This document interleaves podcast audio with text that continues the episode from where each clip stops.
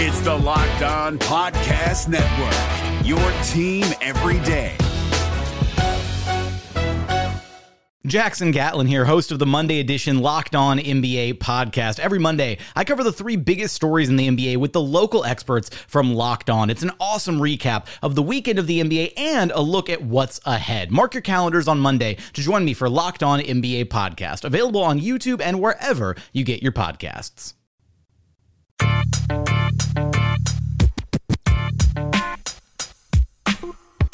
You are Locked On Magic, your daily podcast on the Orlando Magic, part of the Locked On Podcast Network, your team every day. And you are indeed Locked On Magic today. It's November 2nd, 2017. My name is Philip Rossman-Reich. I'm the expert and site editor over at orlandomagicdaily.com, coming at you today to talk all about the Magic's big win over the Memphis Grizzlies, a battle of the two teams with the top record in the NBA. Unbelievably, I guess the early season fun is still afoot. But the Orlando Magic went into Memphis looking to get a big win, come home with a winning record on this road trip, and came away with a sometimes sloppy, sometimes ugly, but still impressive victory over the Memphis Grizzlies. So I'll recap that in just a moment, as well as talk a little bit more about what the win means at the end of the day. But before I do that, I want to remind everyone that you can check out the great podcasts on the Locked On Podcast Network by searching iTunes for Locked On and your second favorite team or the team that you're looking for. If you're looking for the Grizzlies perspective on tonight's game, you can check out the guys over at Locked On Grizzlies. If you're looking to get a jump start on Friday's game against the Chicago Bulls, you can check out Locked On Bulls. Just like Locked On Magic, they do a fantastic job covering the teams on a day-to-day basis with the kind of detail that you expect from a show like Locked On Magic, from a show that covers the team daily. You could also be sure to check out the Locked On NFL Podcast Network. They do a great job covering the NFL. Locked On Jaguars and Locked On Dolphins are there for you. But let's dive right into the Magic's win over the Memphis Grizzlies. It was not a pretty affair by any stretch of the imagination. For the first time, the Magic failed to score 110 points in a game. If I'm not mistaken, it's the first time all year they've failed to reach the 110-point mark. But at the same time, it's the second straight game that the Magic have held an opponent to less than 100 points for a game. But this game was extremely ugly, and nothing symbolized that more than the very, very end. Orlando had, I think it was a 5-point lead at one point. Memphis came back, took a lot of mistakes by the Magic, a lot of self-inflicted wounds by the Magic. But Memphis came back, took the lead by one on a Marc Gasol hook shot, and then Orlando had to scramble to get back. They ran that nice little stagger screen play that they run for Evan Fournier. Aaron Gordon peeled out to the corner, and Fournier found him perfectly for a three-pointer in front of the Grizzlies bench. He drained it, and the Magic went up by one. But the festivities or the fun in Memphis did not end there. As many of you know, the last 2 or 3 years that the Magic have gone to Memphis, they have taken some tough losses, like losses right on the chin that really they had no business losing, really games that they should have won and should have won fairly, not fairly easily, but should have won and had pretty handily. And this time would be no different, or it would be different, but the path to get there would be no different. Terrence Ross, unfortunately, just had a disaster of a final minute and a half, 2 minutes of this game. It started when Terrence Ross just slipped. Half that happens. With the Magic up by one, Terrence, and about probably 30 seconds left in the game, Terrence Ross just slipped. And Mario Chalmers was able to steal the ball. It looked like he had a clear path to the basket to take the lead, but Nikola Vucevic actually did a good job challenging the shot. He got back, may have fouled him, got back, challenged a shot, forced a missed layup. Magic were able to corral the rebound and set up their offense again. But when they got down to the other end of the floor, Terrence Ross curls around to the corner. Looks like he has an open three, but he is out of bounds. He steps out of bounds, and the Grizzlies get the ball back. Memphis, though, give the Magic a lot of credit in this instance then. They did a great job denying the ball to Marc Gasol, preventing him from getting a post touch and getting a post look, and forcing the Grizzlies to kind of scramble around and find some offense. Mario Chalmers gave Jonathan Simmons a decent jab step. Simmons actually fell over, gave Chalmers a wide open three. Chalmers misses the shot. And so with one final chance to make this a 3-point game or something more, after a timeout, Terrence Ross is trying to inbound the ball. thinks he has Nikola Vucevic going to the basket. Instead, Nikola Vucevic peels toward the corner, and the Magic turn it over on the inbounds. And on the ensuing possession, it's actually Dylan Brooks, the rookie, who gets a wide-open three. Falls no good. The Magic hold on to win 101-99. Terrence Ross's anticlimactic heroics, or whatever you want to call it, aside, that was kind of the game the Magic played all night, unfortunately. They really struggled with turnovers all game long. 24 turnovers for the Magic. 30 points off turnovers for the Grizzlies. It was a big chunk of their offense, a big reason why Orlando went up big early on. They hit a lot of threes. They were able to get themselves going offensively. Memphis stormed back thanks to just sloppy basketball from the Magic. The Magic just did not have a lot of continuity with them. You look at some of the turnover lists. Jonathan Simmons, 5 turnovers. Terrence Ross, 4 turnovers. 3 of them, of course, coming in the final minute and a half or so. Nikola Vucevic, 4 turnovers. All in all, 24 turnovers for the Magic. That is not going to get the job done most nights. And Orlando certainly struggled for it. But Orlando has been able to kind of cover up some of these mistakes and cover up some of these issues with their shooting. And we are kind of waiting for the shooting to drop and for the team to kind of fall off a little bit in that. But it's just not happening. Orlando shoots 13 for 29 from beyond the arc in this game. Evan Fournier hits 4 of 7. Terrence Ross, 2 of 6. Aaron Gordon, 2 of 4. Maurice Spates, another 2 out of 3 night from beyond the arc. Orlando's just hitting threes. And teams, it's not that teams aren't defending it. They know the three is coming.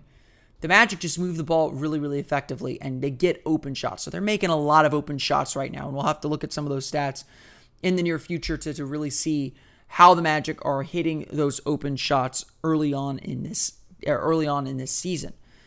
But Orlando really relied heavily on the three-point shot, and that got them into a little bit of trouble as Memphis came back in the game. The turnovers piled up. The Magic couldn't create good offense. Memphis did, I think, what Charlotte did really well, forced Orlando into corners where they could not find the outlet to pass, forced them to dribble the ball too much, and that's when the Magic are in trouble offensively, and that hasn't happened very much this year. But teams are starting to figure out how to defend this team. Now, it hasn't worked consistently. It certainly hasn't worked consistently. So the Magic continue to just put up a ton of points. Orlando ends up shooting 50.7% for the game, in addition to that 44.8% shooting from beyond the arc. And that's a big reason why they're winning these games, is they are just simply hitting shots. And when they need offense, they can find it. Evan Fournier scores 22 points, 9 for 16 shooting, 4 for 7 from beyond the arc, 8 rebounds, and 3 assists for him as well. Aaron Gordon, 19 points, 7 for 11 shooting, 2 for 4 from beyond the arc, and 7 rebounds for Aaron Gordon. Terrence Ross got a lot of heat for how poorly he played in that last minute, but to that point, I thought he played a very good game. Really strong defensively, 15 points, 6 for 14 shooting, 2 for 6 from beyond the arc, but of course those 4 turnovers, including 3 late in the game. Jonathan Simmons and Shelvin Mack with 9 points apiece. Only bad news of the game, DJ Augustin left in the first half with a strained hamstring, it sounds like. And the Magic are hoping they get Elfrid Payton back sooner rather than later. But I think, again, the story has to be the Magic's defense. And the Magic, while they were making three-pointers and kind of playing at the slow pace that Memphis likes, the Magic played some decent defense and were able to get the stops that they needed down the stretch, or some of it might have been luck. But Orlando was able to keep themselves in it even when their offense was slow and stagnating because their defense was not too bad. You look at Marc Gasol, 22 points, 9 rebounds. That's what you expect from him. Tyreke Evans had a really good game at 32 points, but he also turned the ball over 5 times. And a lot of his points came in transition. So when the Magic were able to control the ball, when they weren't turning it over, they were putting themselves in a position to succeed. So I think the Magic had a lot that they had to like about this game. It was a grimy, dirty, gritty game. And that's what I want to talk about next as we begin to think about this Magic team in kind of the bigger scale picture of the season. The NBA playoffs are right around the corner, and Locked On NBA is here daily to keep you caught up with all the late season drama. Every Monday, Jackson Gatlin rounds up the 3 biggest stories around the league, helping to break down the NBA playoffs. Mark your calendars to listen to Locked On NBA every Monday to be up to date. Locked On NBA, available on YouTube and wherever you get podcasts. Part of the Locked On Podcast Network, your team every day. And, you know, I think we're sitting here now at 6-2. The Magic have the best record in the Eastern Conference, tied with the Boston Celtics. We'll see them Sunday. We're sitting here at 6-2, and we're not quite sure what to think. You know, I think it's fair to say that. Would everyone agree that we're not sure, not necessarily who this Magic team is, but we're not sure what to believe when it comes to this Magic team? Because obviously it's early. Obviously, a lot of these stats seem like outliers. But I think back to what Frank Vogel said: with each success, you gain confidence. And I think we're hitting a point where each game just adds to the evidence and adds to what is normal for this team. You know, I did that exercise, or I did the podcast with the Bird Rights earlier in the week, and you know, I thought the Magic were going to lose that game. It was coming right off the loss to the Charlotte Hornets, and I thought, you know, the Pelicans are the kind of team that would give the Magic some trouble. I think they're going to start falling back down to earth. And, you know, I think even as I analyze this team, there is a new normal that is becoming a reality, that is beginning to exist. So what is this new normal? Well, let's kind of push that question to the side here. That's going to be a question that we'll be asking and answering for a while, because the only thing that is normal right now is the Magic are winning. You give them just about any kind of problem or any kind of game to solve, and this Magic team is answering the bell. As a longtime Magic follower, Magic fan, and then Magic writer, there was always something that, you know, there was a long period where the Magic didn't win game, where the Magic were a 500 team and didn't win anything of significance. You know, I grew up in the Tracy McGrady era. My basketball knowledge during the 95 run wasn't deep enough, so I can't tell. You know, my feeling was, oh, this is a good team. It's fun to watch this team. I didn't really start watching every single game every night, you know, mostly because my parents made me go to bed at, you know, at a decent hour as opposed to how late I'm up right now. But by the time that the mid-2000s came around, I was able to watch almost every single game. And if not, I DVR'd it and watched it in the morning.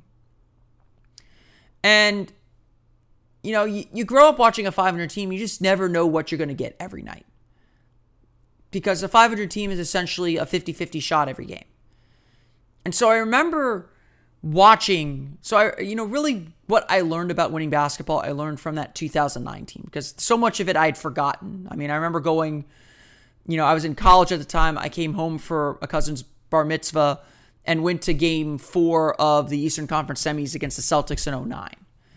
And I remember walking into the arena and being in that first quarter even, and just forgetting how intense the second round of the playoffs was. And I'm sure Magic fans over the last 5 years, and I'm sure even as media, I've covered a playoff game, but I'm sure we're going to get, you know, if the Magic make the playoffs or when the Magic make the playoffs again, we're going to forget just how intense those games are, and those games have to be. Keep that in the back of your mind for now. But I remember watching the 2008 team, and especially the 2009 team. What always made me think this 2009 team is really special, or, oh, this is what a good team feels like, was the belief that almost that winning wasn't enough.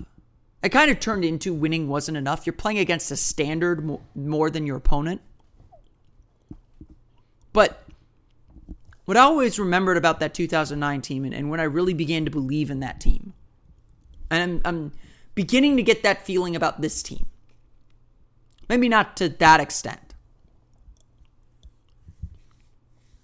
But what I always remembered about that 2009 team was they won games even when it was clear they weren't the better team that night, or they didn't have their best stuff.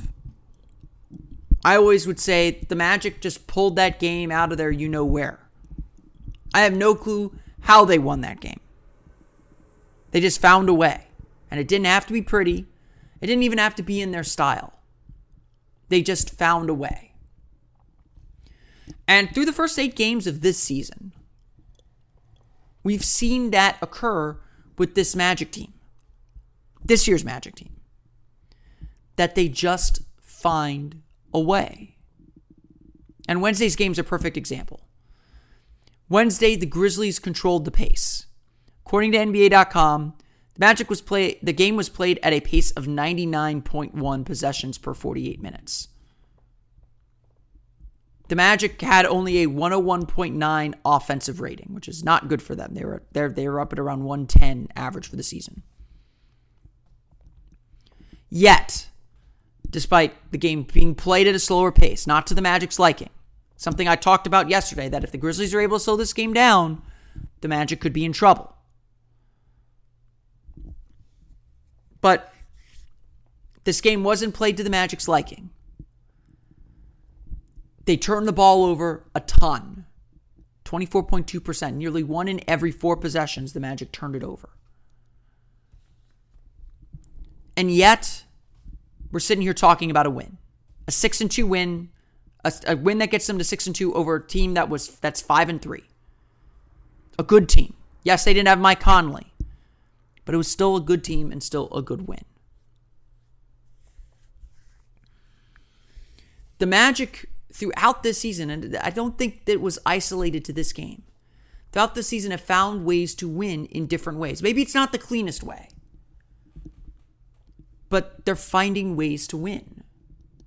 Opening night against the Miami Heat, they go up by 17. They lose that lead. And, you know, we've talked about the resilience of this squad. That was a game they lose last year. Even they admit that. But they found a way to win. They made the shots and plays they needed to win. Night after they lose to Brooklyn, they go to Cleveland. Second night of a back-to-back. Disappointing loss in their second game. I remember what Twitter was like. Everyone felt like the Magic had blown their momentum, that they were the same old Magic. The Miami game was the fluke. They go to Cleveland and go up by 37 points. Blow the doors open, win that thing pretty much wire to wire. Next time against Brooklyn, they're down by 12 in the second half. It looks like, again, that they're falling victim to playing to their opponent. And then they blow the doors open in the fourth quarter. They make the shot. They make the plays. They get the win. Against San Antonio, they lead wire to wire. Against Charlotte, they fall behind by 16. I think that's their biggest deficit of the season. They get that thing down to within 3, and even though they didn't make the shots to eventually win that game, that fight says something this early in the season. But it says more that after that disappointing loss to Charlotte, they all diagnosed the problem. They said we didn't play with the urgency we needed to from the beginning. They go to New Orleans. They struggle a little bit defensively in the first half, but they play much more urgent, with much more energy. And they win the game. They hold the Hornets, they hold the Pelicans to, 45 points in the second half? 35 points in the second half, something like that? And win that game running away. And then they reach Memphis. This is the last game on this road trip. A very good, very hot Memphis team. And in a grimy, dirty game where the Magic commit plenty of mistakes on their own, Memphis didn't need to help them. The Magic turned it over.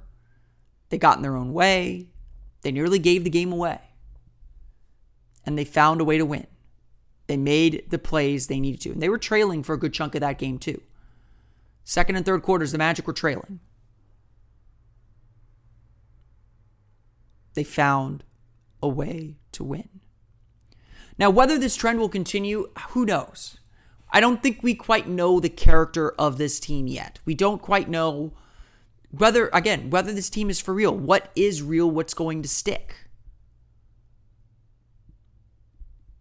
I don't think we've reached normal yet with this team. And it's going to be very interesting to see just how long it takes to get there, or not necessarily how long. It's going to be interesting to see what normal is, what happens when they reach a little bit of a rough patch, or whether this team truly is ready to take that step up, that unexpected step up, to contend for something.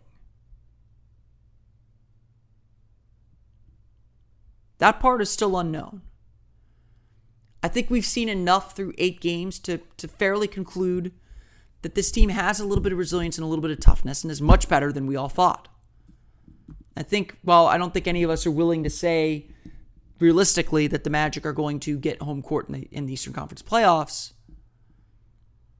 I think we can realistically say that this team is going to be in it for the long haul in the playoffs. And I think we can all realistically say that the expectations are to make the playoffs now. You know, as we were grilling Frank Vogel last week while the Magic were home and trying to make sense of this hot start, you know, we tried to throw some numbers at him, tried to say, okay, what are you seeing? Like, I remember asking him at one point, you know, the team's defensive rating looks really good, but what are you seeing from the defense that needs to continue to tighten up and improve? And, you know, answering questions like that, Vogel has said, you know, at this early stage of the season, I'm not looking at numbers. The numbers just, the sample size is too small. But he said at around the 10-game mark, that's when he starts to look at numbers and starts to look at trends and starts to see, okay, what is real? What do we really need to work on? We're now 8 games in. If the 10-game mark is the point when we can really start to feel things are real, statistically at least, we are almost there. And the Magic are 6-2. And they do not seem to be going away. And at every opportunity so far this season, or just about every opportunity so far this season, where it seemed like the Magic were going to fold, where things just did not seem to be perfect for an Orlando victory, Orlando found a way. They pulled a game out when everyone least expected it. And that I am 100% certain is the sign of a good team. I want to thank everyone again for listening to today's episode of Locked On Magic. You can, of course, find the Locked On Magic podcast on iTunes, Stitcher, TuneIn, and all the fun places you download podcasts to your podcast-enabled listening device. iTunes is going to be the best place to download the podcast. We're still working with some of our other partners to switch over. We're also on the Panoply Network, so if you search for Locked On Magic on Panoply, you should also find us. If you're having any problems getting Locked On Magic, whether you're listening to this on the Orlando Magic Daily or wherever you're listening to this with the link that I provide, if you're having any problems getting the Locked On Magic podcast, please contact me. You can find me on Twitter at Locked On Magic, as well as email me at omagicdaily@gmail.com. Happy to provide you with the RSS link for you to share and redirect your podcast listening toward. You can, of course, follow the podcast on Twitter at Locked On Magic, as well as like us on Facebook at Locked On Magic. You can find me on Twitter at PhilipRR_OMD. And, of course, for the latest on the Orlando Magic, you can check out orlandomagicdaily.com, as well as on Twitter at omagicdaily. That's going to do it for me today. I want to thank you all again for listening to today's episode. We'll be back again tomorrow with another episode of Locked On Magic. But for now, for Orlando Magic Daily and Locked On Magic, this has been Philip Rossman-Reich. I'll see you all again tomorrow for another episode of Locked On Magic. You are Locked On Magic, your daily Orlando Magic podcast, part of the Locked On Podcast Network, your team every day.